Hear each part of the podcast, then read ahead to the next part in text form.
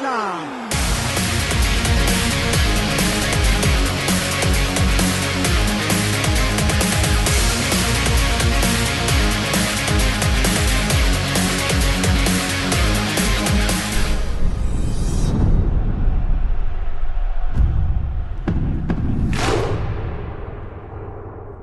سلام خیلی خوش اومدید به 54 مین اپیزود از پادکست فوتبالی تخصصی توتال فوتبال. مثل همیشه اپیزودهای ما که چهارشنبه شبا ضبط میشه راجع به فوتبال اروپا خواهد بود. 22 35 دقیقه چهارشنبه 23 شهریور ماه هست و این اپیزود 25 شهریور جمعه سال 1401 به استماع شما خواهد رسید. موضوعات متنوعی داریم که از اقصانقات فوتبال اروپا می‌خوایم براتون صحبت کنیم اما صادق رمضانی عزیز مثل همیشه سرحال و سرخوش کنار ما هست که یه اووردوز ویژه یه مقدار عصبی با توجه به اتفاقات این هفته فوتبال ایتالیا و صحبت واقعا محیر العقولی که دوستان انجام دادن داشته باشیم. اول بریم پیش صادق بعد برگردیم و موضوعات رو رو بکنیم. منم سلام می‌کنم هم به تو هم به شنوندگان پادکست توتال فوتبال. قبل از اینکه بریم توی اپیزود من یه اشتباهی هفته پیش انجام دادم توی اپیزود. در مورد سمربی تیم بولونیا که ما گفتیم رانیری رفته به بولونیا ولی هنوز نرفته بوده انگار. و آقای دیمارسیو نوشته بود که نزدیک من دیگه قطعی حسابش کردم. مونتا رانیری نرفت تییاگو موتا جایگزین میهایلوویچ شد. موتایی که خب فصل قبل می‌دونیم سمربی اسپتسیا بوده تونسته بود تو لیگ نگهشون داره. صادق جان این یه دونه که حالا چیزی نیست با, با تارمی بارها رفته چلسی. این که دیگه حالا شوخی می‌کنم. دمت گرم ممنونم از تو که اصلاح کردی. باید حتما اشتباهاتمون رو در اولین فرصت که اتفاق میفته اصلاح بکنیم. منم حالا اگر همچین اتفاقی برام گفته و اگر تا الان هرچی افتاده از شما معذرت می‌خوام. پیشا پیش و حالا پسا پس اگر قرار اتفاقاتی بیفته. مروری داشته باشیم به کنداکتوری که قراره با هم دیگه بشنویم و راجع بهش صحبت بکنیم. اول سراغ فوتبال ایتالیا میریم. می‌خوایم صحبت کنیم هم از بحران داوری که این هفته اتفاق افتاد. شرایط خوبه باشگاه اودینزی که با سوتیل واقعا نمایش درخشانی داشته. بازگشت تییاگو موتا به سری ایتالیا بعد از یه فصل موفق با اسپتسیا حالا با بولونیا برگشت. همونجور که صادق بهش صحبت کرد. یه سرم می‌زنیم به اولین امتیازی که تیم مونسا در تاریخش در سری به دست آورده و البته ماجرای ایلاری بلاسی و فرانچسکو توتی که این هفته عجیب و غریب سر و صدا کرد. یعنی توتی هم اگه باشی بهت خیانت میشه. در ادامه یه سر میریم به ترکیه. همونجوری که روی کاور این اپیزود تصویر مائورو ایکاردی رو می‌بینید که یه ربطی هم خب به ایتالیا داره. اضافه شدن بازیکنایی مثل توریرا و مائورو ایکاردی و حالا در کنار اون امثال خوان ماتا یوسف دمیر به تیم گالاتاسرای سری می‌زنیم. به فضای فوتبال ترکیه به ویژه گالاتاسرای اشاره هم به بشیکتاش و فنرباچه خواهیم داشت. سینا اگر برسه داخل ضبط اگر نه در یه فایل جداگونه برای ما راجع به رئال 100 درصدی کارلتو صحبت خواهد کرد و خودم هم راجع به شرایط بارسا و همینطور بازی بارسا و بایرن براتون صحبت خواهم کرد. ایده تاد بولی رو می‌خوام راجع بهش حرف بزنیم. کنفرانس شرق و غرب حال شمال جنوب می‌خواد برای لیگ برتر تدارک ببینه. راجع به کریستوفر گالتیه و ایگور تودور رقابتی که حالا به صورت بسیار بسیار نزدیک و داغ در فوتبال فرانسه ایجاد شده بین مارسی و پاریس سن صحبت می‌کنیم و یه سرم به سرنشین کنونی بوندسلیگا و سرنشین سابق یعنی اونیون فرایورک خواهیم زد در انتهای بحثمون. اما دیگه بیش از این کشش ندم. بریم سراغ صادق و هفته ای که خیلی فکر کنم آروم سپری بشه با یه زلزله شروع دو گله سالرنیتانا در خونه یوونتوس آغاز شد و در دقایق پایانی و این روزا مخصوصا به جنجال عجیب و غریبی تو این هفته فوتبال ایتالیا منجر شد. بریم پیش. خب نکته جالبش این بود که من داشتم با خودت صحبت می‌کردم که این هفته حالا خیلی هفته شلوغی نخواهد بود و ما یه استراحتی می‌تونیم بکنیم ولی یه اتفاقاتی افتاد که یعنی قشنگ از لحجه من اتفاق افتاد. این که جور لفظ شد واقعا. و ما فضاحت وار رو دیدیم توی بازی با سالرنیتانا یه چیز عجیب و غریب و به بیان یه سری از رسانه بزرگترین اشتباهی که از زمان اومدن وار تا حالا انجام شده. خب وار اومد که اشتباهات رو درست بکنه و جلوی وقوعشون رو بگیره ولی توی یکی از ساده ترین مسائلش که آفسایده و کاملا مشخص یعنی هیچ سلیقه‌ای درش دخیل نیست این وضعیت افتضاح رو به بار آورد. یعنی توی آفست خیلی وضعیتش مشخصه. بازیکن نباید از بازیکن حریف جلوتر باشه یعنی خیلی چیز ساده ولی عزیزان همین رو هم نتونستن درست انجام بدن و یک بازیکنی توی منطقه آبسه بود و ندیدنش. یعنی این اتفاق انقدر عجیب و غریب بود که در واقع باعث شد که این عملکرد ضعیف یوونتوس و آلگری هم زیر سوال بره و واقعا من شانسی مثل آلگری براتون آرزو می‌کنم که حتی وقتی بد کار می‌کنید مسئله بد کار کردنتون رو به حاشیه ببره. داور بازی هم آقای مارسنارو بود که من واقعا نمی‌دونم ایشون از کجا پیدا کردن. تا حالا من اسمشو نشنیدم داور وار هم دیمارتینو بود که ایشون هم داور جدیدی بود انگار و من اصلا اسمشو نشنیده بودم تا حالا. و امتیازات خیلی پایینی هم دریافت کردن که باید دریافت می‌کردن و انتظار می‌رفت که جریمه سنگینی هم بشن ولی کمیته داوران کاملا لاپوشونی کرد این حرکت رو و هیچ عذرخواهی هم حتی انجام ندادن که این خیلی عجیب بود برای من. تو سالهای قبل وقتی مثلا حق بقیه تیم‌ها رو میخوردن یه عذرخواهی می‌کردن می‌گفتن آقا ما یه اشتباهی کردیم. اینجا با پررویی تام گفتن که اشتباهی نشده و ما اصلا دوربینا رو نداشتیم. یعنی چیز عجیب و غریب تر از این نمیشه. و کمیته داوران هم با پررویی گفتش که ما اصلا دوربینا رو نداشتیم. رئیس فدراسیون گابریل گراوینا هم همین رو تایید کرد. و در واقع گفتن که اصلا به اون زاویه دوربین دسترسی نداشتن در صورتی که اون شبکه‌ای که حق پخش سری رو داره یعنی DAZN گفت که اونا کاملا اون تصاویر در اختیارشون بوده و از طرف دیگه با توجه به نقشه‌ای که از محل قرارگیری دوربینا وجود داره ما می‌بینیم که حداقل دو سه تا دوربین هست که می‌تونه اون صحنه رو ثبت کنه یعنی واقعا یه چیز عجیبه یعنی یه دوربین. دقیقا کنار جایی که کانجوا قرار داره. یه دوربین هم پشتشه. دوربین اینور و حالا جای دیگه زمین هم که اصلا بیخیال. یعنی واقعا من نمی‌دونم چی جوری نتونستن این صحنه رو بگیرن. و این مسئله که خیلی مشکوکتر می‌کنه موضوع رو. و باید ببینیم در نهایت چه اتفاقی می‌خواد بیفته توی سریا با این داوری ها یه بحثایی هم هست که حالا بازی رو تکرار بدن که این خیلی بعیده. اصلا این چیز فقط رسانه اومدن بگن که یه فروشی داشته باشن یه جورایی. ولی بحث جدیتر استفاده از اون تکنولوژی آفساید نیمه خودکاره که این فصل تو چمپیونز لیگ تست میشه قرار تو جام جهانی هم باشه. با توجه به اینکه سریا اولین لیگی هم بود که از وار استفاده کرد حالا مشترکم با آلمان اولین لیگی هم هست که احتمالا از این تکنولوژی استفاده بکنه. هرچند بعید می‌دونم این سامانه هم بتونه این مشکلات وار رو حل بکنه.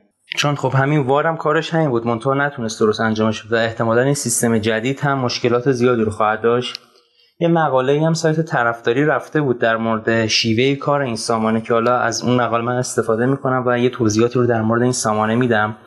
قرار دوازده تا دوربین رو زیر سقف استادیوم نصب بشه تا مسیر توپ رو دنبال بکنه و 50 مرتبه در ثانیه 29 تا داده از هر بازیکن ثبت بکنه تا موقعیت دقیقشون رو مشخص کنه. این 29 تا این 29 تا داده ای که جمع می‌کنن تمام اون اعضای بدنی که توی آفساید مرتبط هستن رو ثبت می‌کنه و قراردادن رو ثبت می‌کنه و این داده ها رو با هم ترکیب می‌کنه با موقعیت توپ و اینها و دیگه کاملا توسط روش مصنوعی داور رو از وقوع در وقوع آفساید مطلع می‌کنن و این رو به داورنوار هم قبلش میگن و اونا هم اینو تایید می‌کنن و میگن که فرایند سریعتری هم هست. یعنی به جای حدود 70 ثانیه 25 ثانیه قرار طول بکشه. حالا ببینیم چه اتفاقی میفته و این سامانه چقدر می‌تونه جلوی این اشتباهات رو بگیره.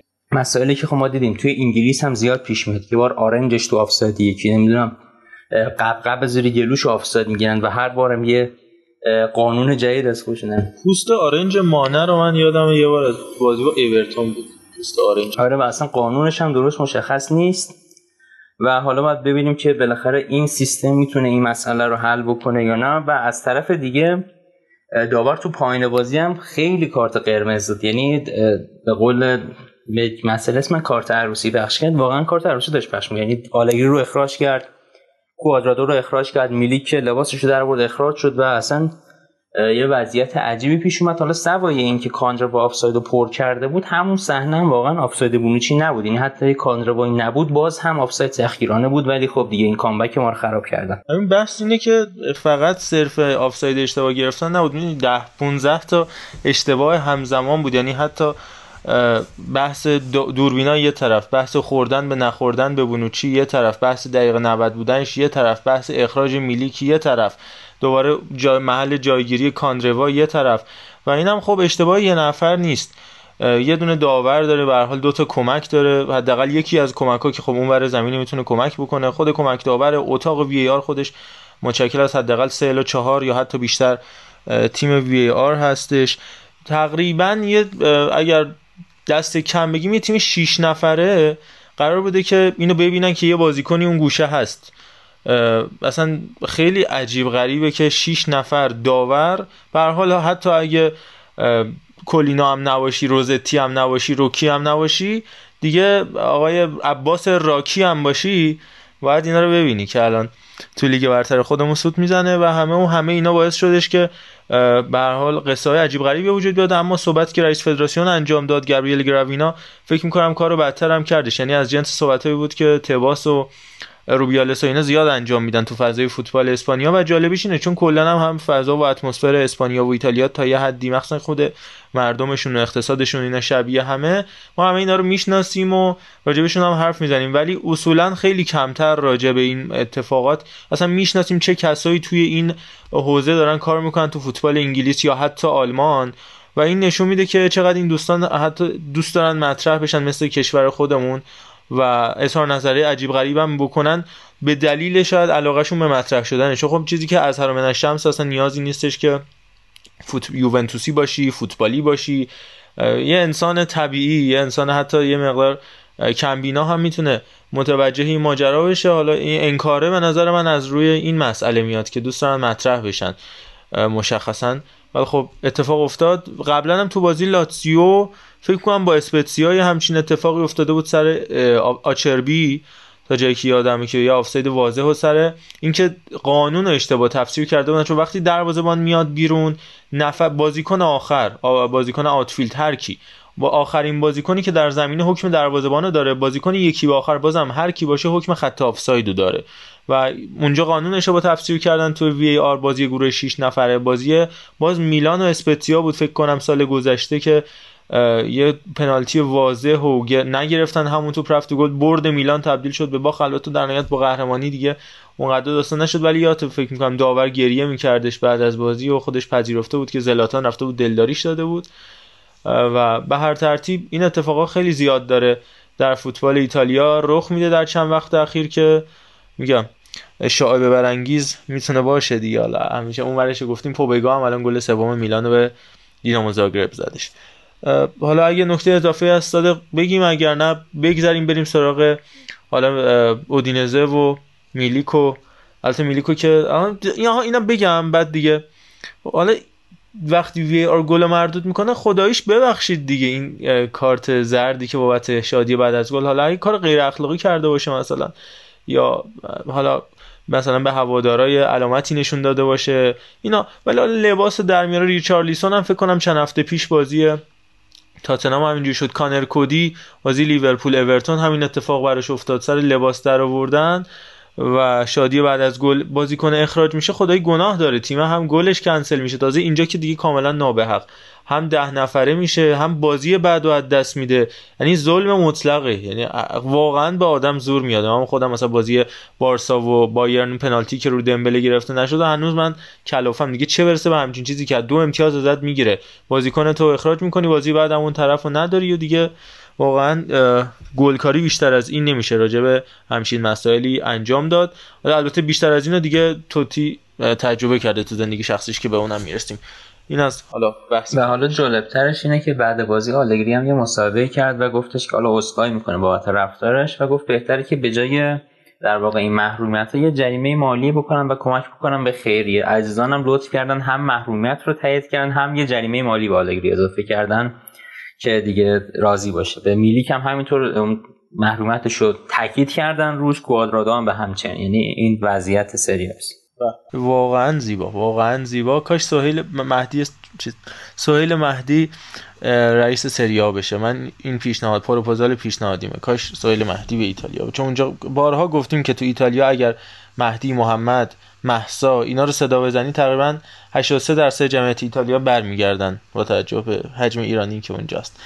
خیلی خب بگذاریم بگذاریم صادق جان از یه تیم سیاسفید بریم به تیم سیاسفید دیگه یعنی اودینزه که خیلی پیش بینی که من جمله خود من فکر کنم حالا توی جنبندی و پیش فصل هم صحبت کردیم دیگه که شاید پیش بینی می‌کردیم که اونقدر نتونن خوب کار کنن ولی با یه سرمربی کمتر شناخته شده با بازیکنایی که یه جورایی خب کنار گذاشته شده اصلا از سطح اول فوتبال اروپا و حتی از دست دادن امثال دیپال تو سالهای گذشته ماندراگورا همینطور و البته باید به درخشش فوقالعاده روبرتو پریرا اشاره بکنیم به تیم شگفتی ساز سریا همونطور که گفتی که از سورپرایزهای فصل تا اینجا اودینزه آقای سوتیل بوده. تیمی که توی این فصل از 6 تا بازی خود 4 تا برد و یه مساوی داشت کرده و اون تنها باختشون هم تو بازی پایاپای اول فصل جلوی میلان مدافع عنوان قهرمانی بود که خب اونجا هم خیلی خوب بازی کردن.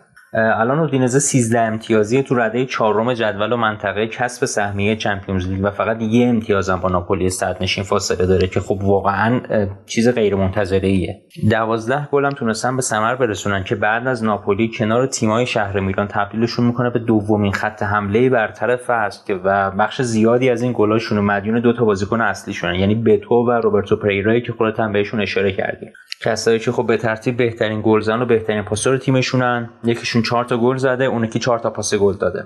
در مورد بتو اگه بخوام یه مقدار صحبت کنم اون اونا فصل گذشته مهاجم دورگه پرتغالی گینه بیساوی رو از پورتیموننزه پرتغال به صورت قرضی آوردن و توی 28 تا بازی سری آی که انجام داد براشون 11 تا گل زد.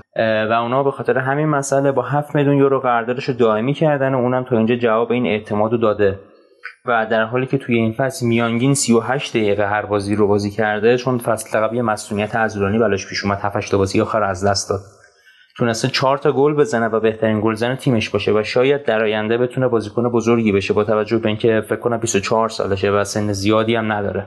از طرف دیگه وزنه بعدیشون بازیکنیه که خب یه زمانی انتظار می‌رفت ستاره بزرگی بشه. یعنی این هم بازی تفاوت جالب. بتو می‌تونه ستاره بزرگی بشه؟ پریرا انتظار می‌رفت ستاره بزرگی بشه ولی خب نتونست اونجوری که باید رشد کنه. کاپیتان 31 ساله آرژانتینی که این فصل روی 5 تا گل اودینزه اثر مستقیم داشته 4 گل یه پاس گل و البته تمام افتخاراتش هم با یوونتوس به دست آورده. توی سری کسی که از ریور پلاته به همین اودینزه اومد و با درخششی که داشت تونست راهی تیم اول ایتالیا بشه ولی اصلا نتونست درخشش تو اودینزه رو تکرار بکنه. و در بهترین فصلش آمار 6 گل و 4 پاس گل در تمام رقابت ها رو ثبت کرد خب واقعا آمار خوبی نیست برای بازیکن که حالا بخواد توی یوونتوس یا هر تیم بزرگی بازی بکنه و همین باعث شد که در نهایت یوونتوس اون رو با 12.5 میلیون یورو یا 13.5 میلیون یورو حالا این رقم که من دیدم به واتفورد بفروشه و بعد چند سال معمولی اونجا فصل 2020-2021 بود که به اودینزه برگشت و حالا دوباره احیا شده تا به نظر برسه این بازیکن فقط برای سیاسفیدای شهر اودینه می‌تونه درخشش داشته باشه. اگه بخوام یه سری بازیکن دیگه هم از تیمشون بگیم که حالا به هر حال نسبتا مطرح باشن اسمای جالبی رو داریم. رودریگو بکاو هست. همین دستین اودوگی هستش که فصل بعد قرار برای تاتنهام بازی بکنه. ایلیان استروفسکی یکی از بازیکنهای جالب سریاست یه مدت زیادی تو پالرمو بازی می‌کرد. ایلیان استروفسکی متولد یوگسلاوی سابق هم هست که خب تصمیم گرفت تیم ملی مقدونیه بازی کنه و شاید معروف ترین اسمشون جرارد دلوفو باشه که سابقه بازی برای بارسلونا رو هم توی کارنامش داره. و حتی فکر نکنم تو خیلی ازش خوشت بیاد چون توی بارسلونا همچین بازیکن به درد بخوری نبود. نه اصلا به اون حد نرسیدش. اون زمانم یادم حالا صحبتش خیلی مطرح بودش که فکر می‌کنم قرار اتفاق خاصی براش بیفته ولی نشد. متاسفانه. کلا بازیکنهای اون منطقه دیگم دیمیتری چیگرینسکی هم خب بارسلونا داشت که اون زمان خرج زیادی هم براش انجام شد ولی خب اون چیزی که باید می‌شد نشد. وارسی بی یادم نستروفسکی حتی تست شد. ولی خب در نهایت حالا اسمش هم شده بارسا اتلتیک. در نهایت جدا شد مثل خیلی از بازیکن دیگه. از اودینزم داریم میگی و بارسا. اون جارد دلوفای عزیزم است که در ادامه خط اودینزه واتفورد الان در اودینزه است. دوباره حالا کی برگرده واتفورد؟ چون دیگه گرانادایی در کار نیست. این هم از نکات تیم اودینزه است که فکر کنم حالا درست خیلی موقعیت خراب می‌کنه ولی دوندگی بالایی که پیدا کرده که به همین دلیلم لوئیس انریکه نه در واقع نخواستش تو بارسا و پاولینیو رو بهش ترجیح داد. عدم دوندگی زیاد و پرس کردن بود. خب تیم اودینز تیم انریکه همیشه خیلی خوب پرس می‌کرد. حتی سوارزی که معمولا پرس نمی‌کنه اون زمان خوب پرس می‌کرد. حالا الان دیگه آمدی جانم به قربانت های دلوفو ولی حالا چرا؟ حالا اودینزه صحبت بود خب اینم از این. اگر نکته دیگه ای نیست یه سر به بولونیا و مونسا بزنیم و بریم پیش تو. یکی من به نظرم در مورد خود آقای سوتیل صحبت کنیم. کسی که اولین محک جدیشو داره توی اودینس انجام بده تا قبل از این مربی 48 ساله ایتالیایی تو تیم‌های درجه پایین بوده مثل آسکولی پسکارا کاتانیا. و به طور کلی تیمای خیلی سطح پایین ایتالیا. دوران بازیش هم من نگاه می‌کردم یه 4 5 سال مهمون همین شهر اودینه بوده توی اوایل قرن جدید و با فضای این شهر و این تیم غریبه نیست.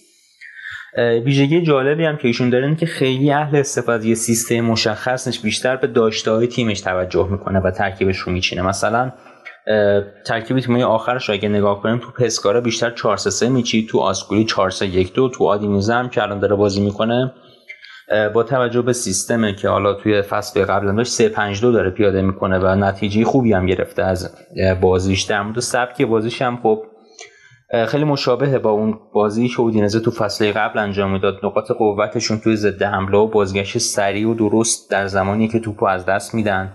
حملاتشون هم بیشتر از جناهینشون انجام میشه. با وجود اودوگی و پریرا در سمت چپ و راست تیمشون خب خیلی حملاتشون زهرداره و تا اینجا بازی سختی را با موفقیت رد کردن.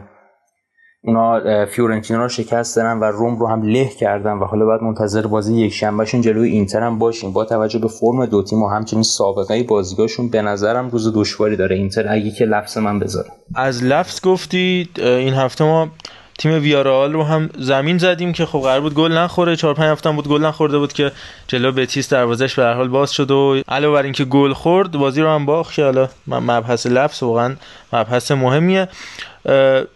چیوفی ولی اونقدر اتفاقات خوبی براش نیفتادی از اودینزه جدا شده برخلاف سوتیل که حالا امسال اومده به اودینزه چیوفی فکر می‌کنم زیاد فصل خوبی رو پشت سر نمی‌ذاره. اما خب کلا اودینزه انگار تو حوزه مربی داره خوب عمل می‌کنه. اونورم ایگور داری که راجبش حرف خواهیم زد تو بحث مارسی هم یه مدت فکر می‌کنم سرمربی اودینزه آره بودش. یکی دو تا مقطع 20 25 تا بازی سرمربیشون بود که البته اونجا خیلی نتایج خاصی نگرفت ولی خب یه شمایی از خودش نشون داد. من خودم فکر می‌کنم اگر زمانی که پیرلو سرمربی یووه بود در واقع تودور سرمربی می‌شد پیرلو می‌شد دستیارش ما تیممون به نتایج بهتری می‌رسید تا اینکه پیرلو سرمربی باشه بدون تجربه. دقیقا فکر کنم از همونجا هم درس گرفت چون 2018 یه مقطع و 2019 مقطع بود و هر دو هم آمار دفاعیش ضعیف بود با تفاضل گل منفی 10 در نهایت مجموع این 25 6 بازی رو تموم کرد که الان می‌بینیم مهمترین استراتژی تودور اینه که خیلی جاها low block دفاع کنه کار دفاعی تیمش خوب انجام بده. فشرده متراکم با داشتن بازیکن کناری خوبی مثل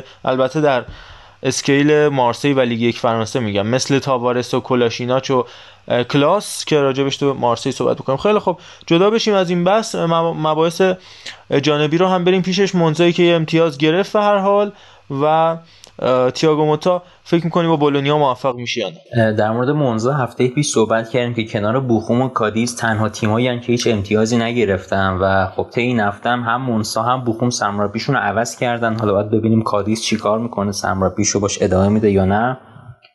نکته که هست اینه که مونزا این هفته بالاخره این صفر رو از جلوی اسمش پاک کرد و تکل از سفاران سنسی باعث شد که یه تصاوی جلوی لچه به دست بیارن تا دیگه از لیست تیمای بدون امتیاز اروپا خارج بشن و بعد این اتفاق دقیقا مربیشون اخراج کردن.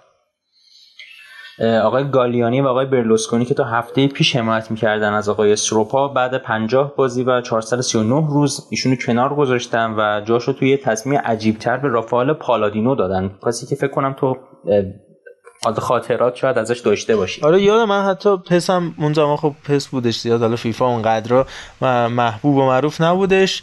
ولی قشنگ یادمه تو یوونتوس هم بودش. من چون میلان رو برمی داشتم همون حدودای 2006 7 و یه مقدار جلوتر عقب‌تر بودش. من میلان رو برمی داشتم با جیلاردینو و شفچنکو اینا. master که بازی می‌کردیم همیشه دقیقه 60 70 میومد اونقدر حالا تو واقعیت بازی کنه مطرحی نبود ولی همیشه بازی رو برمیگردون گل می‌زد. بعد من مجبور شدم این save مو بزنم بیرون دوباره بیام از اول بازی کنم. 10 12 بار قشنگ یادمه این عزیز ما رو اذیت کرده بود و من اصلا نمی‌دونستم مربی شده که. اسمشو که تو بهم گفتی گفتم کی؟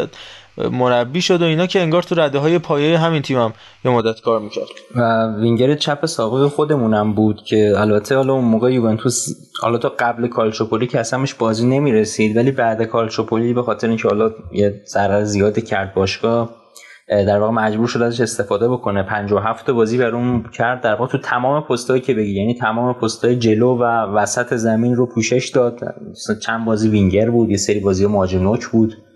یه سری بازی ها هافک وسط بود. هافک هر جا که بگی بازی کرد 10 گل هم زد 6 تا پاس گل هم داد. یه سالایی هم توی جنوا و پارما و سالرنیتانا و لیورنو و بنونتو و همین مونسا گذرونده به عنوان بازیکن و سال 2021 2022 سرمربی تیم زیر 19 سال مونسا شد. یعنی تیم پریماوراشون طی سی تا بازی هم که تیمش انجام داد میانگین امتیاز خیلی خوبی رو گرفت. یک ممیز 97 صدم در هر بازی و با این آمار قابل قبول راهی تیم بزرگسالان منزا شده و باید دید این تغییر و این قمار برلوسکونی دیوونه که این هفته پیش یه حاشیه عجیبی رو ایجاد کرد رفته بود توی رخکن تیم دستور تاکتیکی می‌داد. می‌گفتن اینجوری پرس کنید دروازه‌بان اینجوری شروع کنه و اصلا یه حاشیه اساسی ایجاد کرد. بعد ببینیم به کجا می‌رسه این قمار اون از نسل قدیمه. به هر حال حق آب و داره. یعنی هم نسل آقای آبدینی و اینا تو پرسپولیس که بود برلوسکونی مزگان داشتیم. اون مشکل نداره. الان جدیدا تادبولی انگار 4 4 3 می‌خواسته بچینه برای توخل این چند وقت پیش مسابقه چند وقت پیش که دارم میگم چند روز پیش مسابقه کرد توخل که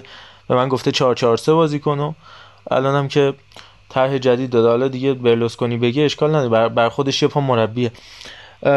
تییاگو موتا هم بهش سر بزنیم بعد بریم پایتخت ایتالیا. تییاگو موتا رو من خودم خیلی سبک مربیگریش رو دوست ندارم. یه مقدار خاص مثلا انقلاب ایجاد کنه با اون تاکتیک نمی‌دونم. یه سیستم عجیب و غریبی رو پیشنهاد داده بود که مثلا مثل اون سیستم بدون مهاجم گواردیولا یه اسمی در بکنه.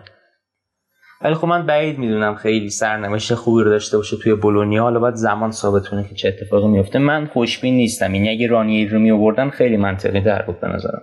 آره مخصوصا فکر کنم با جنوا کارشو سرمربی شروع کرد. یه مدت هم به حال تو رده‌های پایه پاریس سن کار کرده بودش و قرار بود حتی خیلی هم می‌گفتن شاید سرمربی PSG هم در آینده باشه. شاید هم باشه ها ولی خب یه مقدار راهش دور شد کلا از اون سمت. فعلا اومده سریا ببینیم. حالا هی بحث تودور وسط کشیده میشه چون از سریا رفت لیگ یک دارم اینو میگم که آیا سرنوشت ایگور تودور هم برای تیاگو موتا اتفاق میفته یا نه؟ این مسئله هم که گفتی که ترجیح می‌دادی رانیری باشه اتفاقا می‌خواستم همینو بگم. با توجه به سبک بازیکنایی که دارن البته آرنوتوویچ مصدوم شده ولی به هر حال آرنوتوویچ و سانسونو اورسولینی تو خط حمله بازیکنای مخصوصا آرنوتوویچ که بازیکن سرزن و فیزیکی تو نوک خط حمله اورسولینی سانسونه دونده حتی حالا بارو و جوارا که قبلا هم ازشون صحبت کرده بودیم می‌خورن به اون نوعی که جیمی واردی مثلا بازی میکردش تو لستر یا حالا تو رومی که مورینیو داشتش با ادین ژکو موفق بود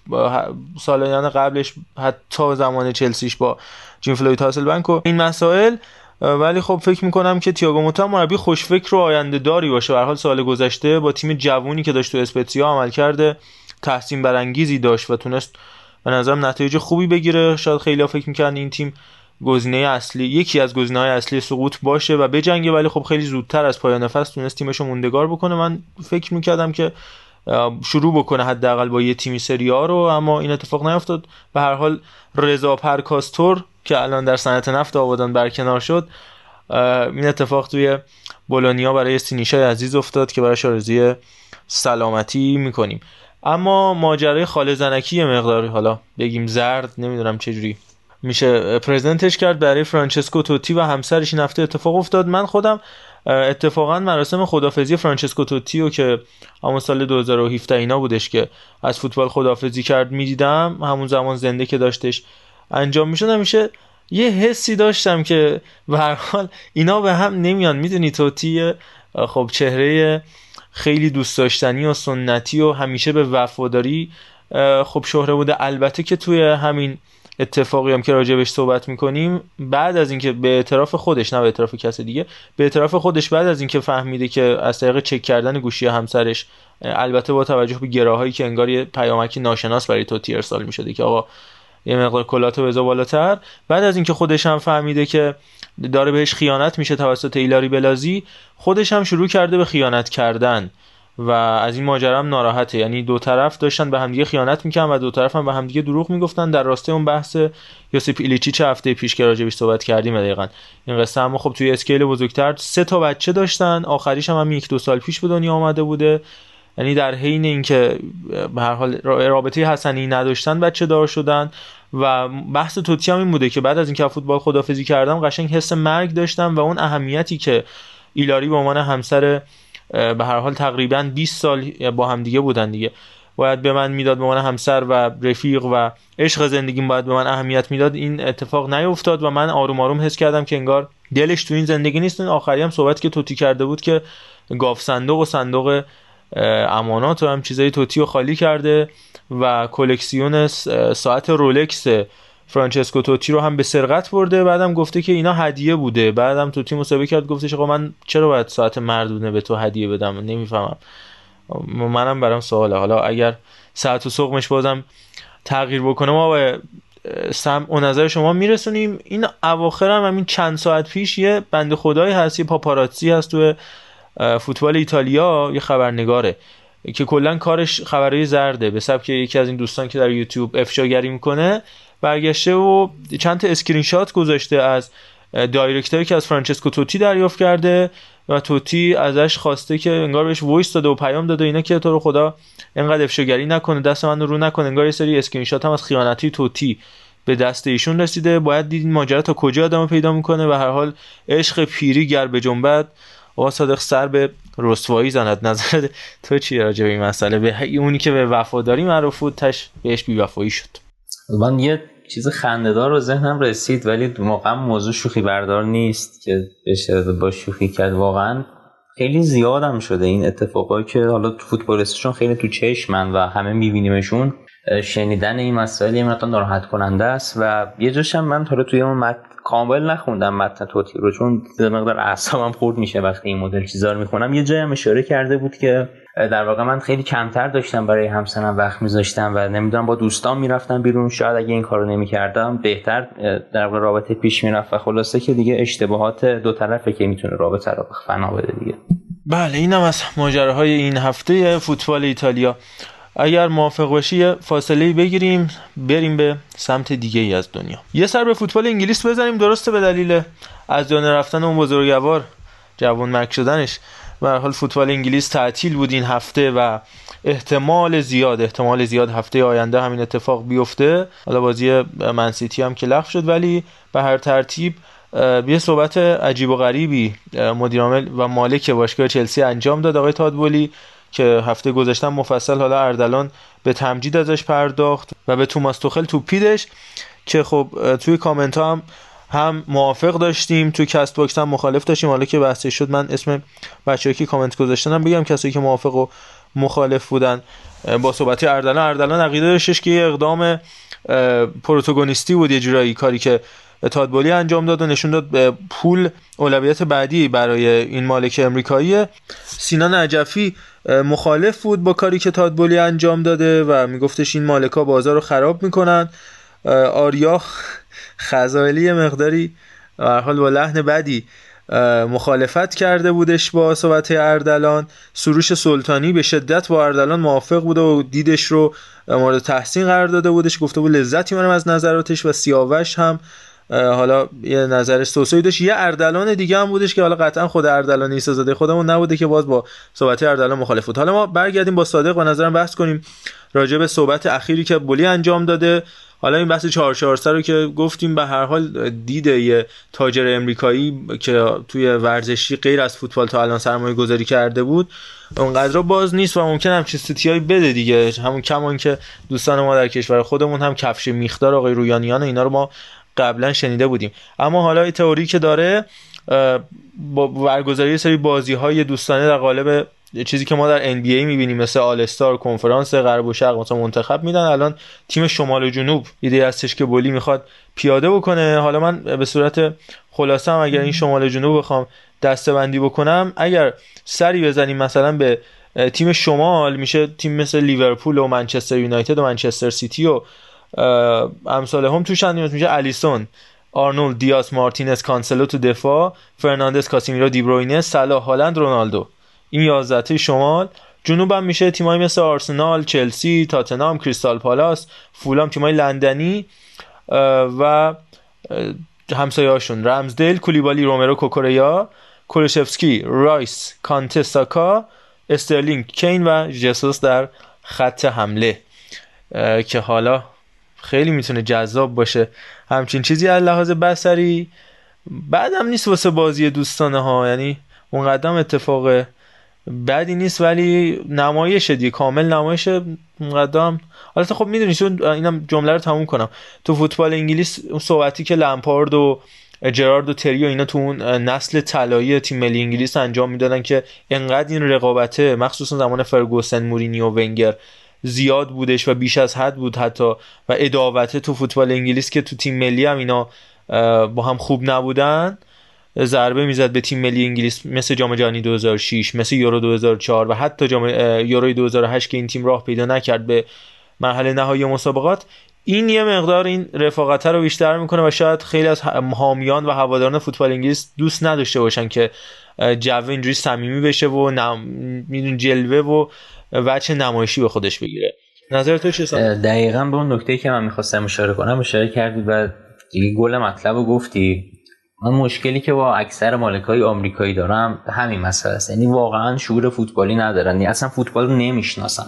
تنها چیزی که می‌شناسن پول و سرمایه گذاریه و این کارات خیلی خوب انجام میدن حالا می‌بینیم مثلا منچستر یونایتد حالا باید تنهاق رو ببینیم ولی تا قبل از تنهاق این گلیزرها واقعا از نظر مدیریت در واقع فنی تیم خوب کار نمی‌کنن ولی از بود مالی واقعا درجه یک بودن. و این مشکلیه که مالکای آمریکایی به طور کلی دارن و برخلاف مالکای محلی حالا توی ایتالیا مالکای ایتالیا که خیلی سنتی هن اینا خیلی مدرنن ولی واقعا دور از فوتبالن یعنی یکی از نقل قول بود فکر کنم از کرونکه بود که توی در واقع سکوهای استودیو نشسته بود و حتی نمی‌دونست تیمش کدومه. یعنی نمی‌دونست تیمش چه رنگی میپوشه. یه همچین وضعیت حالا نمی‌دونم نقل قول راست بود یا دروغ ولی واقعا یه همچین فضای عجیبی حاکمه.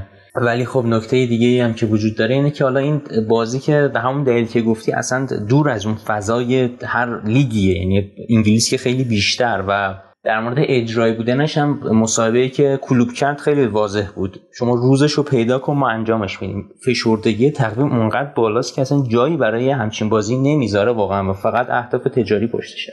دقیقا گفته شوگن کلوب که اون لیگی که شما راجبش حرف می‌زنی چهار ماه استراحت داره.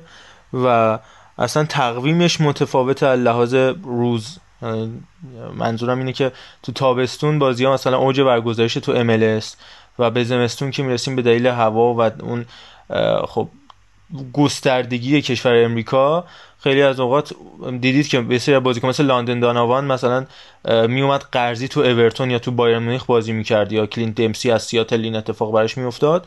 به خاطر تفاوت تقویمیه همون داستانی که ما تو AFC Champions League داشتیم دیگه. ژاپن و کره تقویم فوتبالشون متفاوت بود و این باعث می شدش که تیمای آسیایی تو با با دو squad متفاوت مرحله حذفی و مرحله گروهی لیگ قهرمانان پشت سر بذارن که حالا اینم ایده هایی که تاد بولی میده. ولی خب به نظر این ماجرا در راسته همون سوپر لیگ و در نهایت سلطه بیش از پیش پول رو در فوتبال اروپا و فوتبال روز و درجه یک اروپا بیشتر می‌کنه که خب نمود و به هر حال ظاهر شدن بیشترش تو فوتبال انگلیس سر همون قصه ناتینگام و صحبتی که راجبش کردیم یا به هر حال گرام پاتری که 18 میلیون پول فسخش سالی 12 میلیون یعنی 5 سال 5 تا 12 تا 60 تا و 18 تا 78 تا فقط گرام پاتر آب خورده.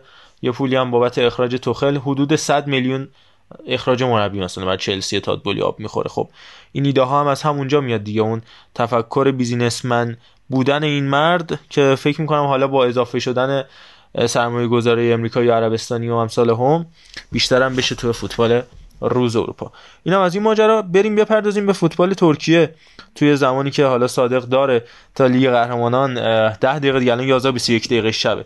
آغاز بشه یه فصل نقل و انتقالات فوق العاده رو گالاتاسرای پشت سر گذاشت چون گفتیم ماجرای نرم شدن فضا رو فضای فوتبال ترکیه هم یه مدت تقریبا یکی دو سال اخیر یه مقدار آرومتر شده بود با قهرمانی باشاک شهیر در فوتبال ترکیه با قهرمانی ترابزون اسپور و فاصله گرفتن گالاتاسرای و فنرباچه و بشیکتاش از سطح اول. حتی کار به جایی کشید که فنرباچه با سرمربیش فیلیپ کوکو در تیمای سقوط کننده داشت قرار میگرفتش حالا با تغییر سرمربی وضعیتشون بهبود پیدا کرد. همین اتفاق و سال گذشته گالا داشتش که تیم نیم فصل اول و 13 هم تموم کرد.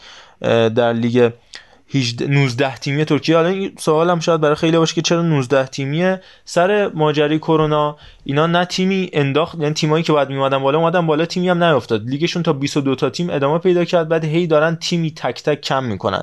امسال رسیده به 19 تا تیم. یعنی اینجوریه که هر هفته یه تیم استراحت می‌کنه. مثل کشتی که قرعه استراحت بهت می‌خوره. و امسال چهار تا تیم سقوط می‌کنن و سه تا تیم میان بالا که بشه 18 تیم. یعنی تیم 16 هم که حالا فعلا استانبول اسپور و عمرانیه اسپور 17 هم هاتای اسپور 18 هم و آنکارا گوجو که تیم 19 هم اینا همه با هم میافتن. بلا استثنا یعنی پلی آف هم نداره. و سه تیم میان بالا. اما میگم راجع به گالاتاسرای که تا اینجای کار از 6 بازی تونسته 13 امتیاز بگیره نقل و انتقالات استثنایی و مخصوصا تو روزهای اخیر توی یه هفته اخیر پشت سر گذاشتن خوان ماتا از منچستر یونایتد که حالا قراردادش تموم شده بود. میلوت راشیتسایی که روزهای فوق با وردر داشت فصل خوبی با نوریچ نداشت. یوسف دمیری که شماره 11 بارسلونا رو پوشیده بود شماره که الان به تن فرانتورس قبلش نیمار میپوشید و کلی بازیکنهای بزرگ و دمبله از راپید وین اومد توی قرارداد چهار ساله با 6 میلیون دلار. راشید هم با حدود 9 میلیون دلار اومد. ماتیاس راس رو اووردن به عنوان دفاع وسط از آلبورگ مائورو ایکاردی رو قرضی از پاریس سن ژرمن اووردن لوکاس توریرا رو با 8 میلیون دلار اووردن توی قرارداد سه ساله دریس مرتنز و همین اتفاق به عنوان بازیکن آزاد یک ساله البته منتقل کردن به گالا. لئودوبوا که خیلی ها فکر می‌کردن که آینده درخشانی داشته باشه با 3 میلیون دلار از لیون بازیکن تیم ملی فرانسه به گالاتاسرای پیوست. هری سفروویچ با یک میلیون دلار به صورت قرضی یک ساله از بنفیکا آوردن و سرژیو اولیویرا چهار ساله با 4 میلیون دلار. خیلی بازیکنهای بزرگی آوردن. سمیکایا رو بازیکن آزاد آوردن. سمیکایا رو کسی که پیگیر فوتبال ترکیه هستن خیلی خوب می‌شناسن. یه مدت تو همین گالا بودش حتی تا رفتن به اینتر هم پیش رفت که یادتون باشه اون زمان جانر ارکین رفتش به اینتر و سمیکایا نیومد به رفت اسپارتا پراگ. یه سال تو مالاتی اسپور بود و امسال دوباره به گالاتاسرای برگشته. با فتمپی گومیس باشون تمدید کرد و موندگار شد و یه تیم فوق العاده کهکشانی رو بستن. برای خیلی هم شاید سوال باشه که این تیم بستن از کجا میاد؟ خب سال گذشته یه خسران مالی بزرگی رو تیم گالا متحمل شد به خاطر شرایط بدی که در جدول داشتن و حالا توضیح دادم وسط فصل مربیشون رو اخراج کردن و در نهایت امسال به اوکامبروک می‌خوان به اوج برسن. اوکامبروک که تونسته بودش با استانبول با شاکشاری نتایج خوبی بگیره. قبل از این توی تیم‌های مختلف ترکیه بود و از مربیایی که رده پایه خیلی خوب کار کرده تیم زیر 19 سال ترکیه رو رهبری کرده بود. چندین سال به هر حال می‌خوان دوباره برگردن. به همین دلیل هم با زراعت بانک ترکیه که همون بانک نامشنایی که ماجرای ویلموتس دو میلیون یورویی که توش گیر کرده هنوزم همون بانکه. از زراعت بانک ترکیه وام بزرگی گرفتن و یه همکاری های عجیب غریب مالی و آغاز کردن. که بتونن دوباره به روزه خوبشون برگردن و این یارگیری عجیب غریب و سرمایه گذاری بزرگ کردن که بتونن نتیجه بگیرن دوباره روزه خوبشون هم برگردن. نتایجشون هم تا اینجای کار بخوایم مرور بکنیم. سه دو کازم پاشا رو بردن. دو یک گازیانتپ رو بردن. با ترابزون مدافع عنوان قهرمانی صفر صفر کردن. عمرانیه اسپور و آنتالیا اسپور هم یک هیچ بردن که نتیجهشون زیاد خوب نبود. یعنی اختلاف بیش از یک گل نداشتن. باختشون هم به تیم گیرسون اسپوره. این گیرسون اسپور هم خودش تیم عجیب غریبیه. که امسال اومده و اگر راجع به اونم بخوام بگم سرمربیش هاکان کلش بازیکن معروف یه دونه داگلاس رو دارن الکسیس پرز رو دارن و تو خط حمله هم یه دونه برخاستن دارن که پیگیرای فوتبال اسپانیا می‌شناسن. ایش زمان تو زاراگوزا و آلاوز بازی می‌کرد به بارسا هم گل زده ایشون.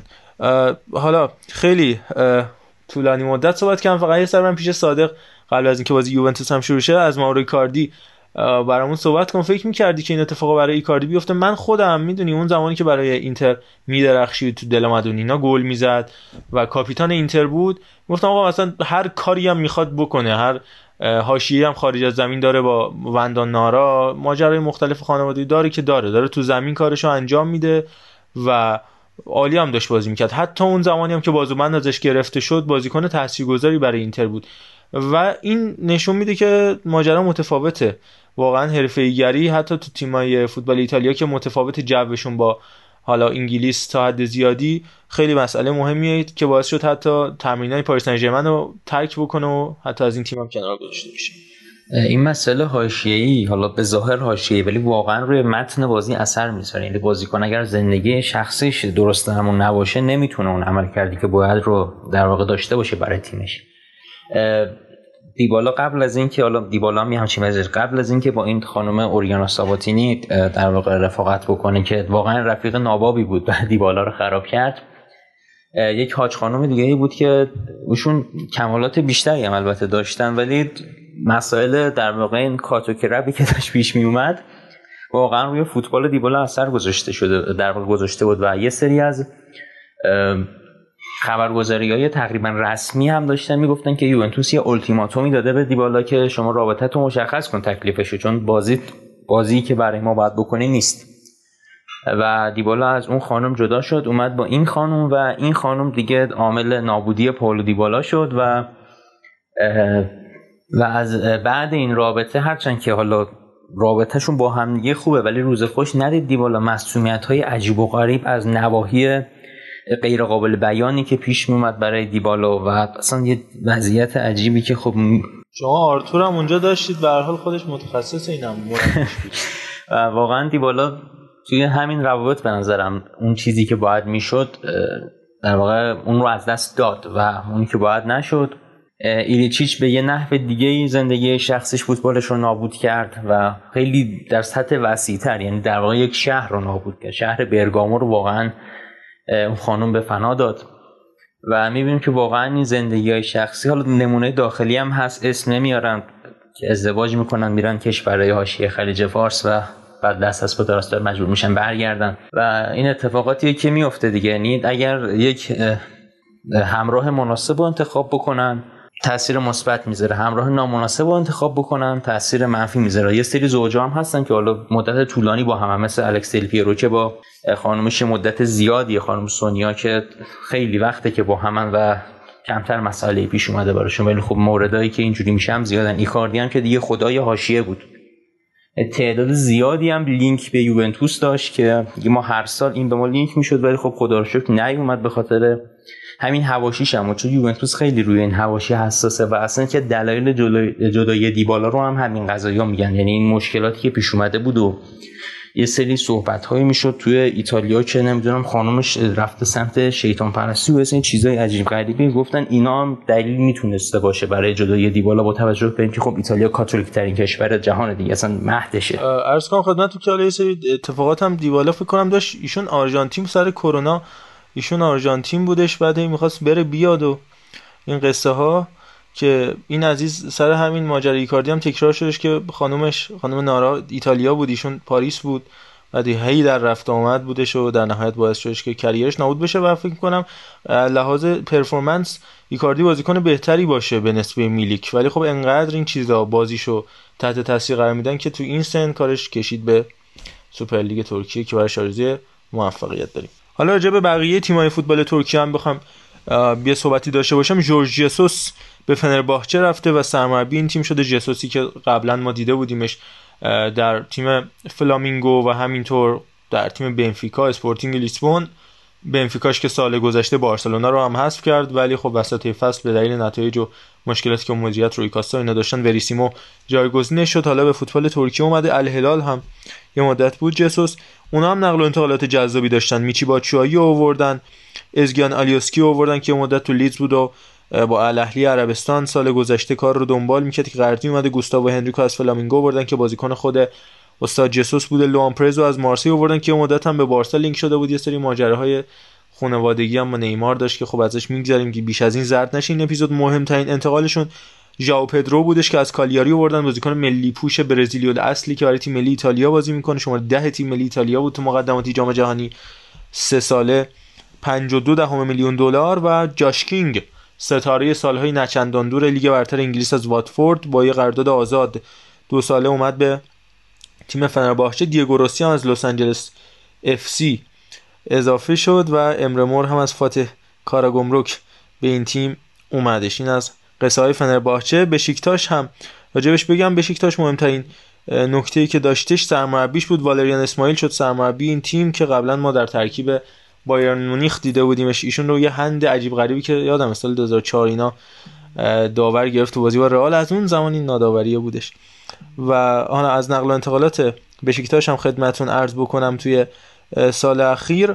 اونها ناتان ردموند ساوثهامپتون رو آزاد آوردن به استانبول دل علی مهمترین مهره بود که به این تیم اضافه شدش توی قرارداد قرضی از اورتون. آرتور ماسواکو یه سالهای گذشته وست هم به این تیم اومد که در سمت راست و چپ می‌تونه بازی بکنه. مهمترین بازیکنشون هم خب ووتویگورسته که با یه رقم عجیب و غریب از تیم وولسبورگ جدا شد. رفت برنلی یه نیم فصل با شان دایچ ناموفق. اخراج شان دایچ مصادف بود با خروج وگهورستی که این روزها خیلی خوبم گل می‌زنه برای تیم بشیکتاش و جتسون فرناندز هم که قبلا در تاتنام هم دیده بودیم به بشیکتاش پیوست. تیم آخرم که راجبش صحبت بکنیم تیم ترابزون اسپور که قهرمان سال گذشته سوپر لیگ بود که الان از 6 بازیش 3 برد یه مساوی دو باخت تفاضل 0.8 خورده.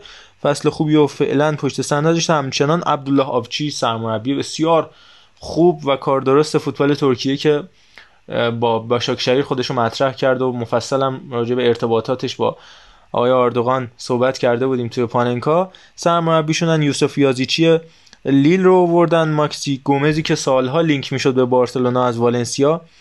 به این تیم اضافه شد با 18 میلیون دلار که یه انتقال رکوردشکنم بود. گرونترین خرید تاریخ تیم ترابزون.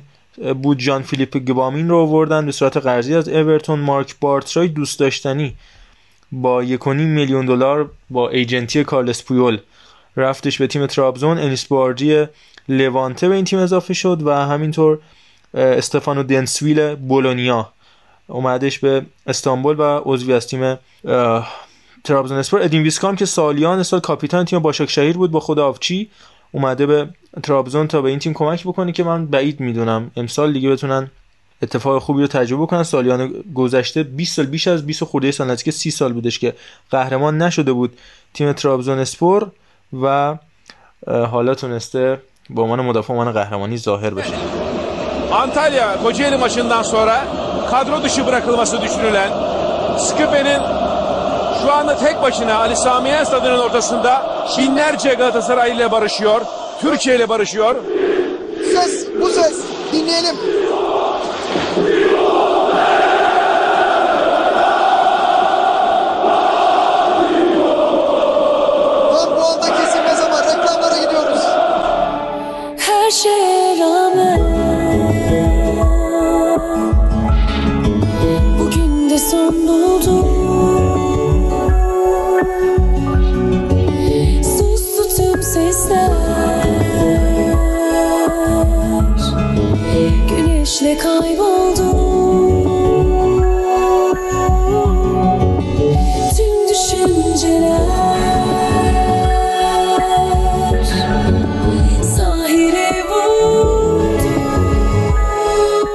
اما بریم به فوتبال اسپانیا. اول می‌خوایم راجع به رئال مادرید صحبت کنیم. تیم 100 درصدی لالیگا که همه بازیاش تونسته با برد پشت سر بذاره. هیچ امتیازی هم از دست نداده علیرغم اینکه هم جلوی مایورکا با گل موریچی و هم جلوی آلمریا با درخشش استاد عقب افتادن عمر صدیق و عزیز و اینا که صدیقی که رفتش به سوسیداد و مصدوم هم شد. سینا برامون راجع به شرایط رئال مادرید صحبت خواهد کرد. بریم با سینای عزیز همراه بشیم. برگردیم. می‌خوام در مورد بارسلونا براتون مدیح سرایی کنم. سلام و درود به همه مخاطبین محترم توتال فوتبال.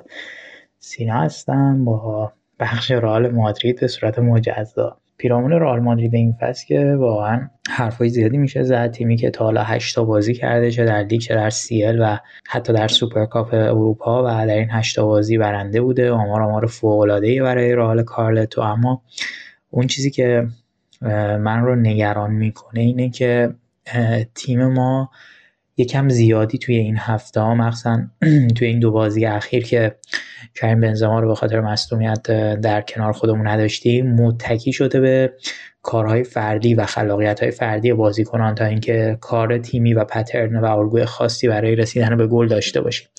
من اگر بخوام به صورت جزئی روی این دو بازی آخرمون یعنی هم بازی دیشبمون با لایپزیگ هم بازی با مایورکا در رقابت های لالیگا زوم بکنم و به نوعی نور بندازم و این بازی ها رو بررسی بکنیم ببینیم نقاط ضعف و قوت رئال مادرید چیه. می‌تونم به اولین نقطه ضعفی که اشاره بکنم اینه که تیم رئال حتی در مقابل تیم هایی مثل مایورکا و تیمی مثل لایپزیگ که قاعدتا تیم های درجه دو در فوتبال اروپا و حتی درجه سه حساب میشن نمی‌تونه بازی خودش رو غالب بکنه و میشینه عقب و به همون شیوهی که کارلتو سال گذشته تونست برای ما قهرمانی Champions League رو به دست بیاره یعنی استفاده از تک موقعیت ها و خلاقیت های فردی.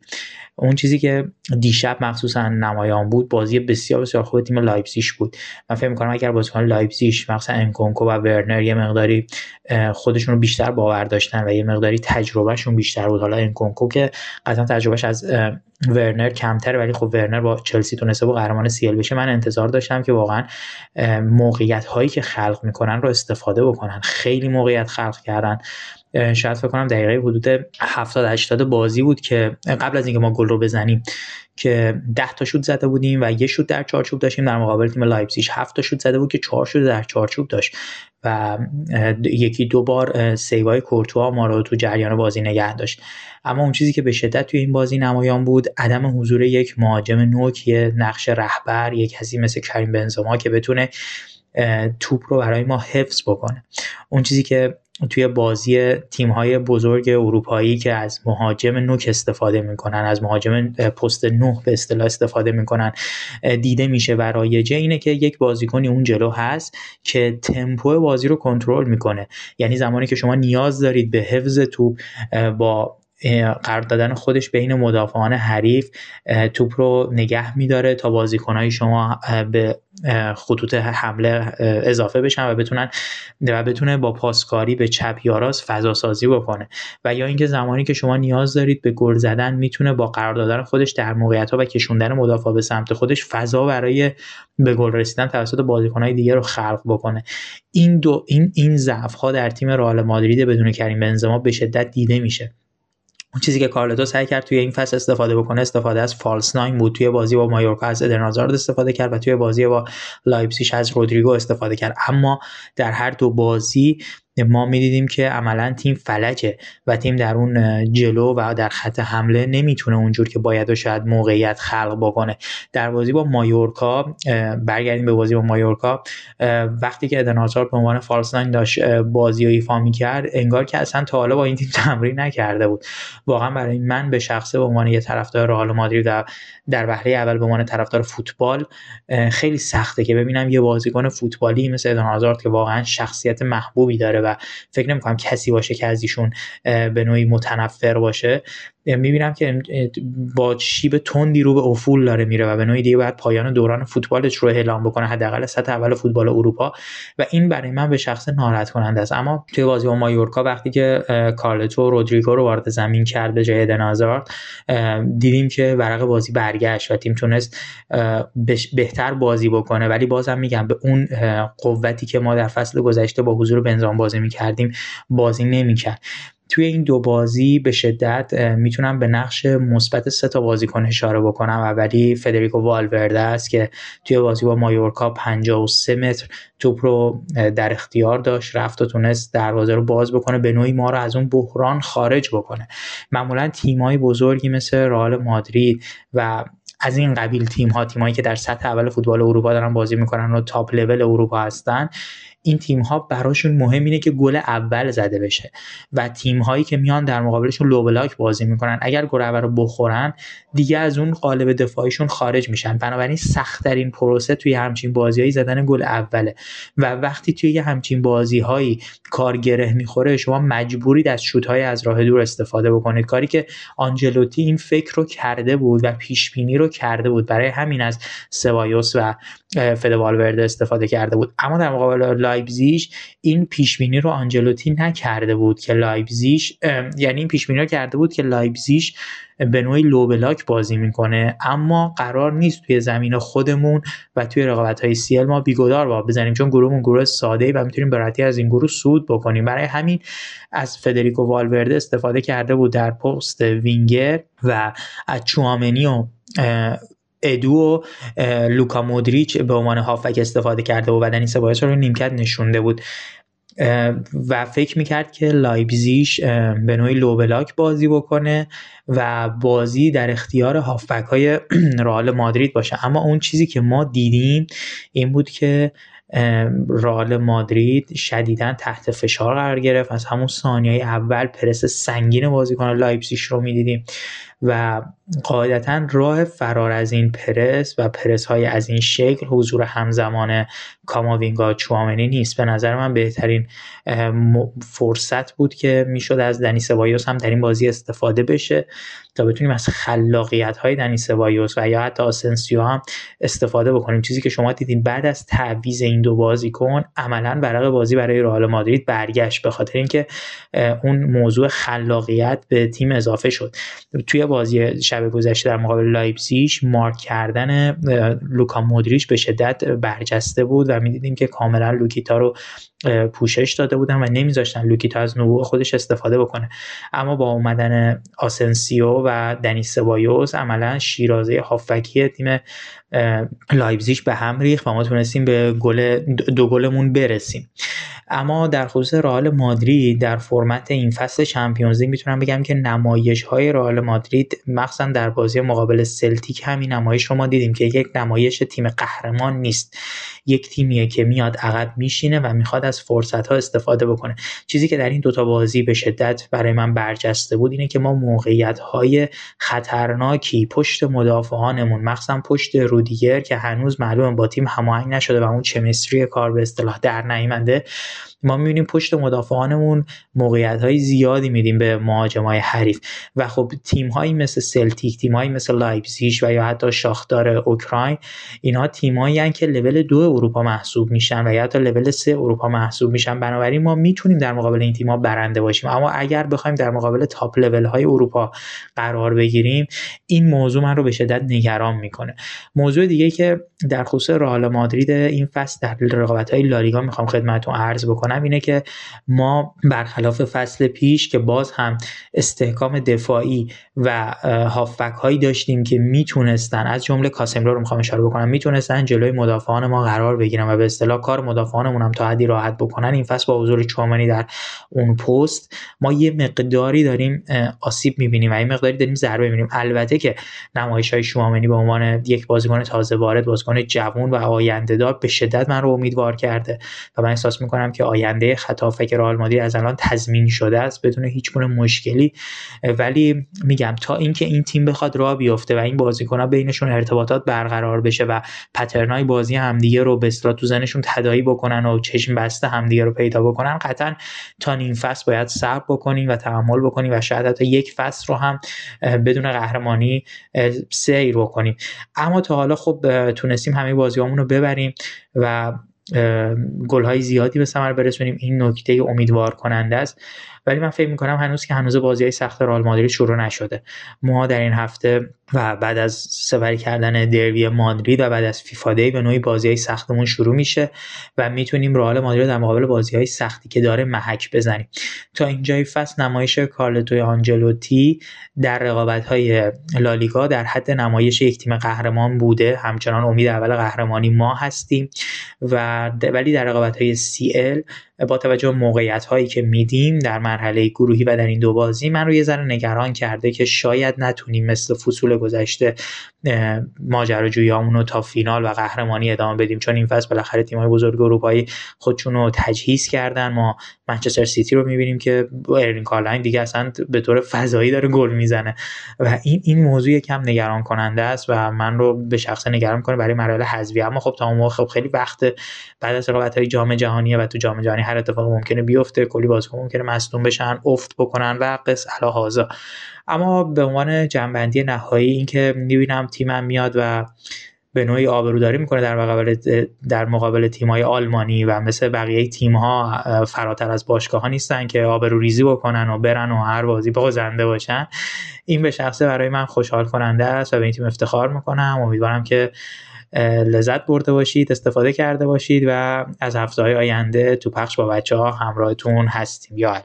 ممنونم از سینای دوست داشتنی بابت صحبت های جذابش در مورد رئال مادرید. اما بریم سراغ بارسای ژاوی بارسایی که خیلی بهش هوادارام. من جمله خودم امیدوار بودیم به رقابتی که بین وینی لوا تو این هفته تو لالیگا به وجود اومده بود اما نمایش بارسا جلوی بایرن یه مقدار تردید ایجاد کرد. من می‌خوام بیشتر سراغ همین بازی لیگ قهرمانان برم و در موردش صحبت بکنم. خود نمایش در خور نتیجه مثل نتیجه بارسا مقابل رئال مادرید بود. اما تفاوت ها در چند مسئله بود که در این بازی باعث ایجاد تفاوت و این نتیجه دو بر صفر سود بایرن شد. خب کلید این ماجرا و این برد دو بر صفر به نظرم اولا در بیدقتی بازیکنه بارسا بود که در نیمه اول از فرصتشون استفاده نکردند برای پنالتی که روی عثمان دمبله واضح واقعا و مبرهم بود و اعلام نشد توسط دنی موکلی که واقعا واضح واقعا واضح. حتی لوکاس هرناندز بعد از بازی مصاحبه کرد زننده گل بایرن و گفتش که این صحنه پنالتی بود اما به هر حال حتی یه مقدار کمهوشی بازیکنهای بارسا بود که توپو نزدن تو اوت تا بازی به VAR بره. دو سه دقیقه طول کشید بعدم دیگه ملغا شد کامل. ازش دور شد.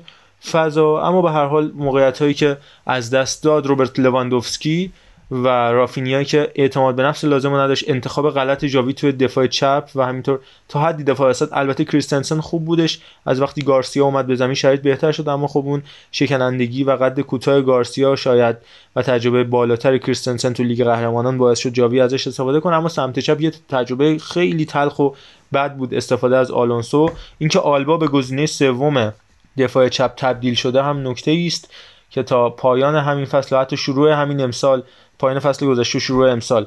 آلبا به عنوان خب بازیکن بیجانشین و اون کلمه که هوادار بارسا استفاده می‌کنن گاوهای مقدس قلمداد می‌شد اما ناگهان تبدیل شد به گزینه سوم.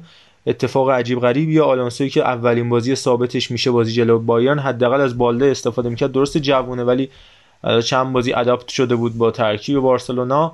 به نظر انتخاب بهتری بود اما به هر حال نمایش بارسا نمایش شایسته ای بود.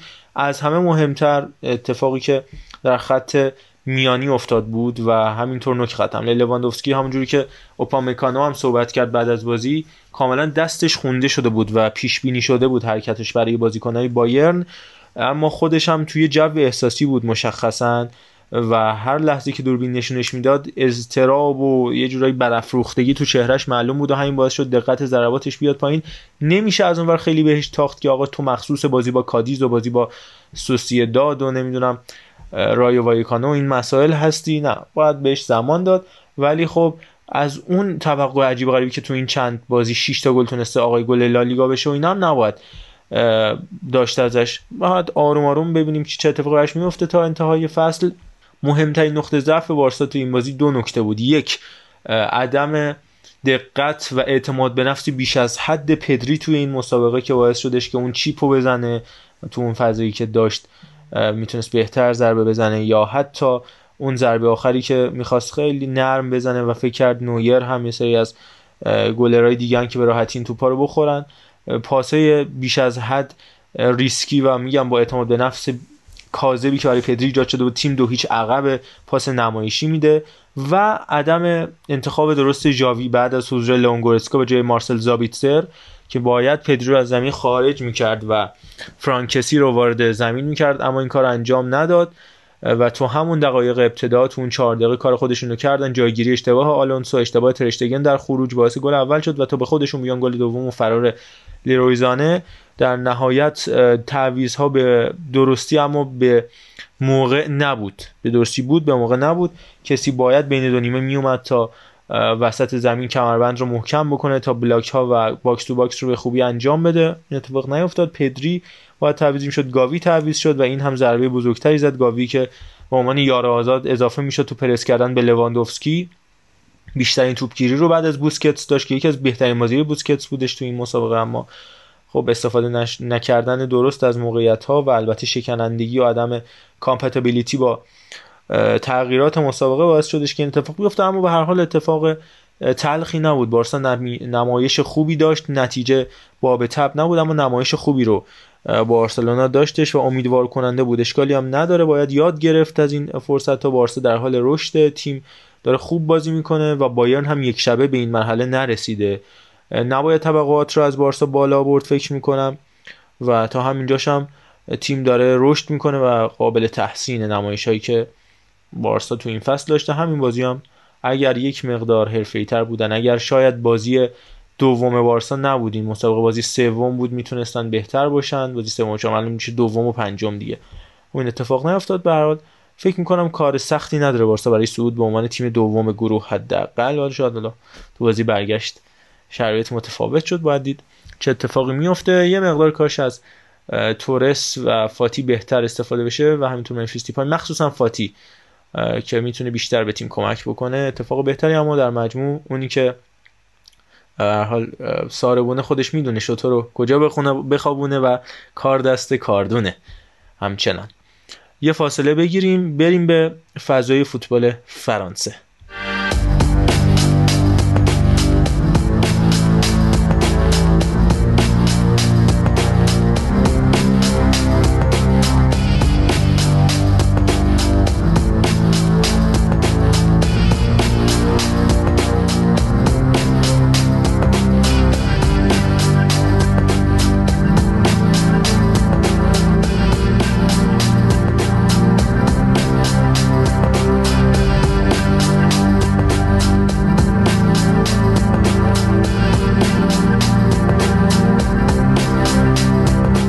اما یکی از جذابترین کورسای امسال فوتبال اروپا متعلق به لیگ یک فرانسه جایی که مارسی با ایگور تودوری که تو این اپیزود صدها بار ازش یاد کردیم داره پا به پای تیم پاری سن پیش میاد. گرچه که لانس هم این فصل مثل سال گذشته خوب شروع کرده بدون شکست با فرانک هیس داره کارش رو پیش می‌بره و پنج برد و دو تساوی داشته. اما مارسی و پاری سن نمایششون دلنشین تر بوده. مارسی که تغییرات خوبی و نقل انتقالات خوبی هم این فصل داشت. از امین حریث که به صورت قرضی به این تیم اومد. اریک بایی با دو میلیون یورو عیسی کابوره منسیتی که از ستارگان آکادمی منسیتی بود که به صورت قرضی اومد. الکسی سانچز جردن ورتون نونو تاوارش روبن بلانکو عنوان دروازه‌بان خیلی خیلی اعصاب خورد کن و سینوسی البته سلتاویگو اومد به این تیم کمک کنه. جاناتان کلاسی که سال گذشته تو اپیزود و پرونده ویژه که راجع به لانس داشتیم مفصل ازش حرف زدیم. به نظرم بهترین خرید این فصل تیم مارسی بود.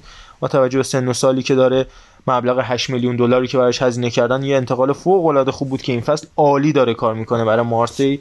عملکرد بی نهایت تحسین برانگیزی داشته تا همینجای کار. و واقعا آفرین باید گفت به این خرید هوشمندانه لوئیس سوارز گرانادا. به این تیم اضافه شد چانسل امبمبا رفیق خوب مهدی تارمی اومد به مارسی قرارداد متو گندوزی قطعی شد و همینطور سئاد کلاشیناچ و سدریک باکامبو در نهایت باعث شدن که مارسی به این درجه از پیشرفت برسه. در مورد نوع بازیشون بخوایم صحبت بکنیم. تیمی که ایگور تودور داره مشخصا اولا روی ضربات ایستگاهی به شدت کار کردن روی توپ‌های دوم و سومی که روی قوس محوطه جریمه میاد جایی که دیمیتری پایت ارسال ها رو انجام میده و بازیکن کناری من جمله کلوس و تاوارش چه در ضربات ایستگاهی و چه در بازی open play کمک می‌کنن توی گرفتن توپای دوم و سوم. مخصوصا تاوارشی که قشنگ تا 6 قدم خیلی از بازی ها جلو میاد. جاناتان کلوس بیشتر به عنوان بازیکنی هستش که حتی گاهی اوقات عقب میمونه و زمانی که لازم باشه مثل کانسلو بازیکن اینورتده که به وسط کمک می‌کنه. حتی به عنوان هافک دفاعی در بعضی از لحظات دیده میشه. هافک وسط بازیکن بی نهایت ارزشمندی برای المپیک مارسی. تیمیه که اونقدر شوت زن نیست. مثل پاریس سن حتی تو لیگ یک مثل رن لیون لیل که شوتای بیشتر می‌زنه اما به شدت تیم با در زدن ضربات آخر. موقعیت کمتر می‌سازه ولی وقتی بسازه موقعیتی جدی ایجاد می‌کنه. روی دروازه حریف در دفاع به شدت شرایطشون بهتر شده. جدایی دویه چالتا چار و رفتنش به ساوثهامپتون پیش بینی می‌کردم که به این تیم ضربه بزنه. اما این اتفاق نیفتاده. تیم دوم تو ثبت clean sheet توی گل خورده در کنار پاریس سن تیم اول لیگ یک هستن و باید به این نظم دفاعی و این وظیفه شناسی دفاعی که ایگور تودور خودش به عنوان یه بازیکن فاز دفاعی ایجاد کرده برای تیم مارسی. آفرین گفت.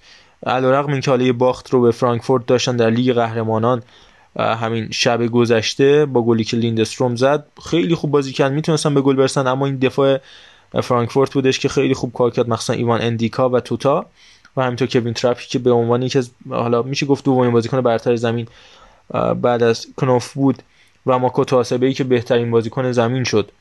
به اعتقاد فیفا واقعا عالی کار کرده دفاع تیم مارسی.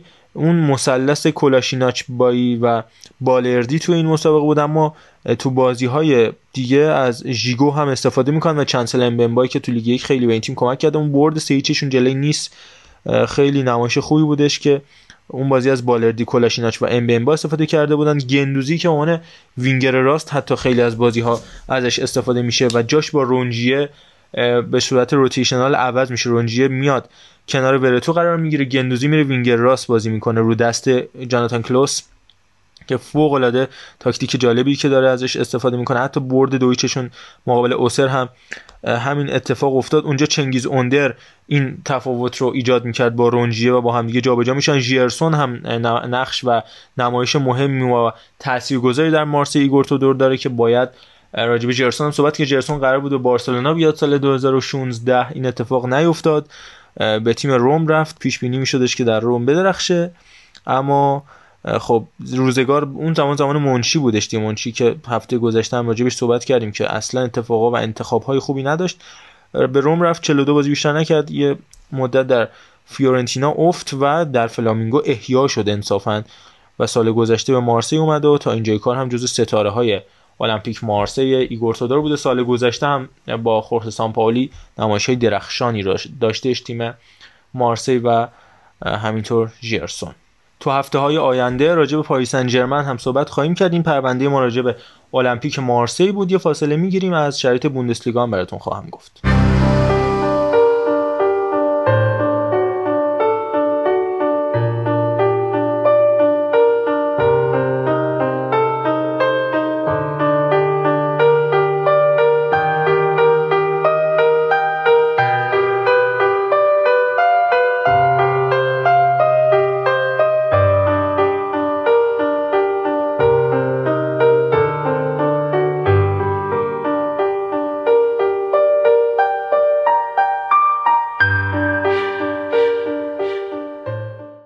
اما بوندسلیگای این روزها که با صدرنشینی اونیون برلین دنبال میشه اونیون برلینی که یه شیب فوق العاده خوب متعادل و کم اما سعودی رو طی کرد طی سالیان اخیری که تونستش راه پیدا بکنه به سطح اول فوتبال آلمان تو این سه سال اخیری که اضافه شده به بوندسلیگا. هی راه پیشرفت رو طی کرد.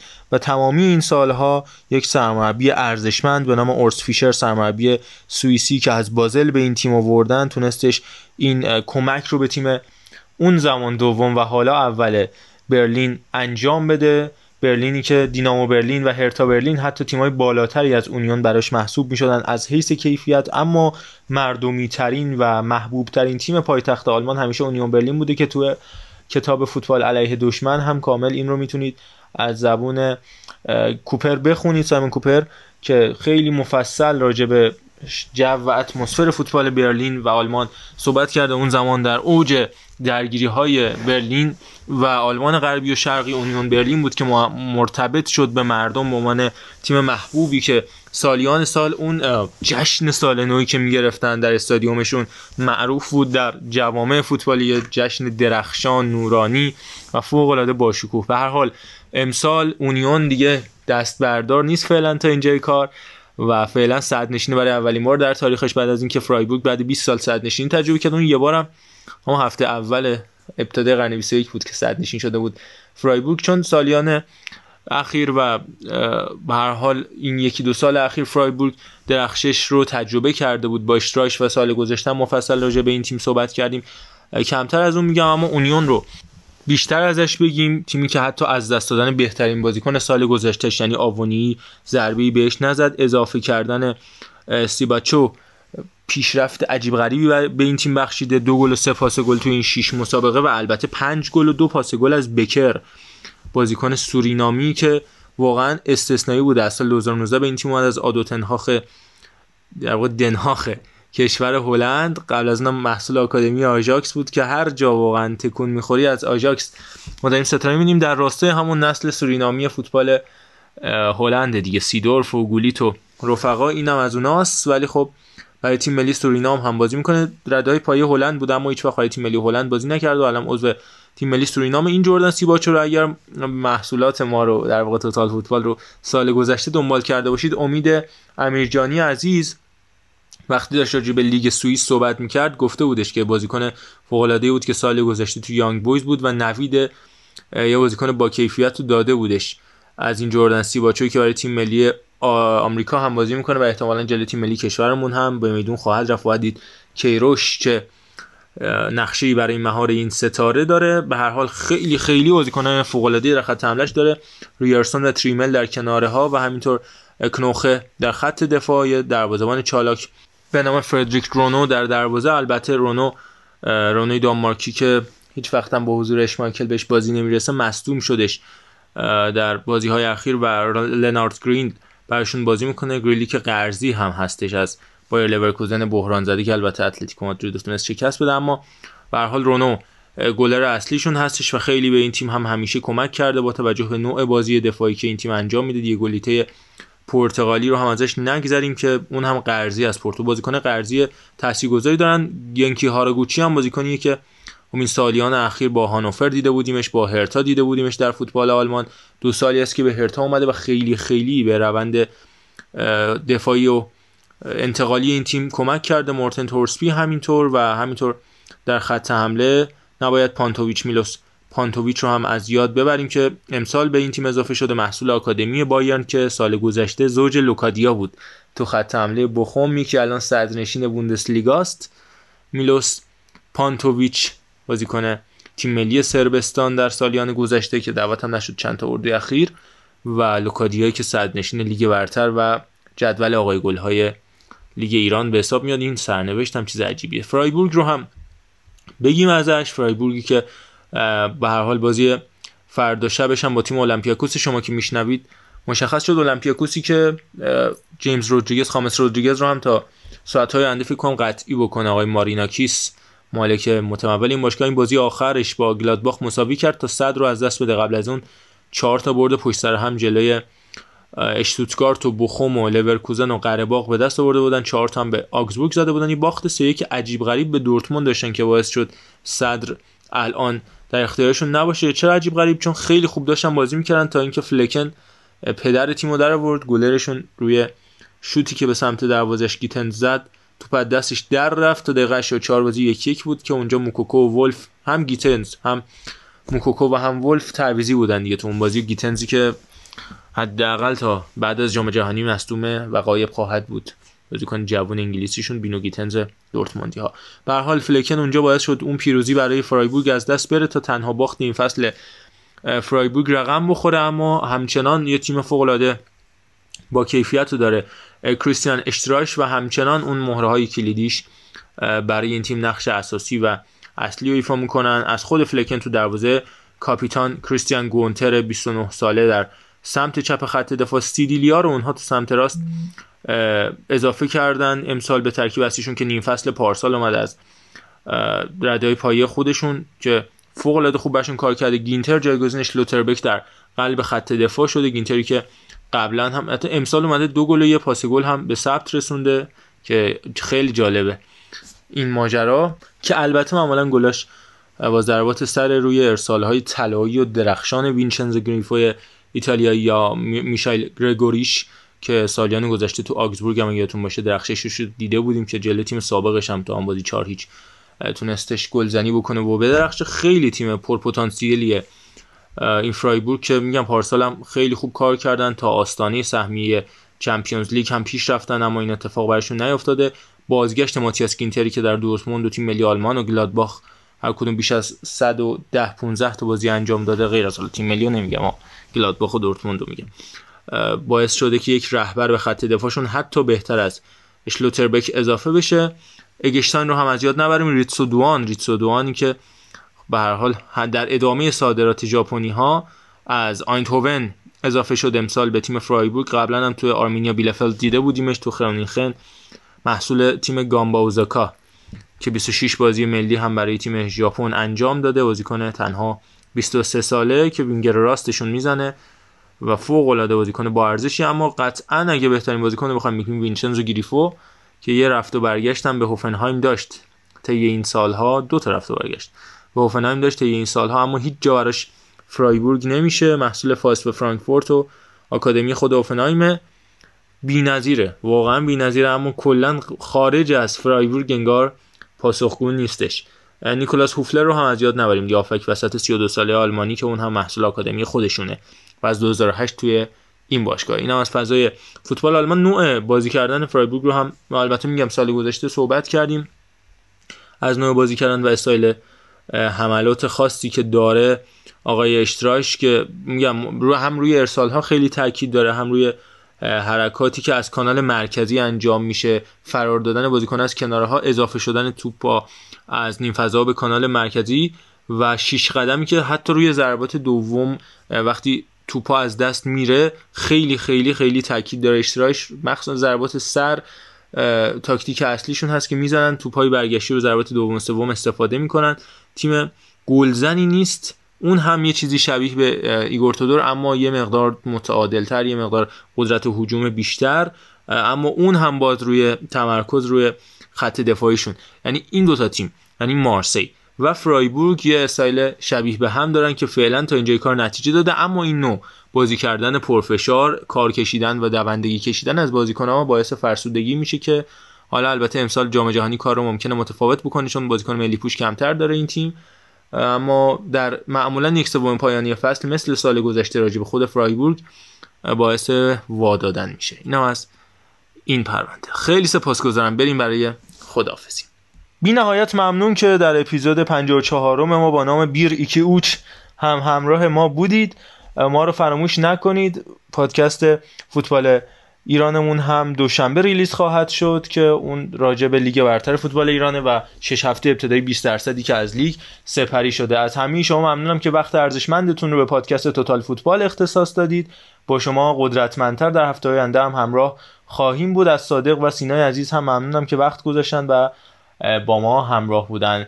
این توتال فوتکست نشانی ما در همه شبکه های اجتماعی اینستاگرام ما. به شدت فعال با ما همراه باشید و برامون راجع به بحثی که در این اپیزود مطرح شد لطفا حتما در کست باکس برامون کامنت بذارید. صادق جان ممنونم ازت. منم خدافظی می‌کنم و امیدوارم که اپیزود رو دوست داشته باشین. اگر حالا کمی کاستی بود صدا نامناسب بود و اینها من عذرخواهی می‌کنم. مشکل از من بود و اینکه حالا مثل دفعه گذشته اگر قرار باشه توی هفته پیش رو ناراحتی براتون پیش بیاد امیدوارم که فقط محدود بشه به زمین فوتبال و کوچکترین دلیل برای خوشحالیاتون برد تیم محبوبتون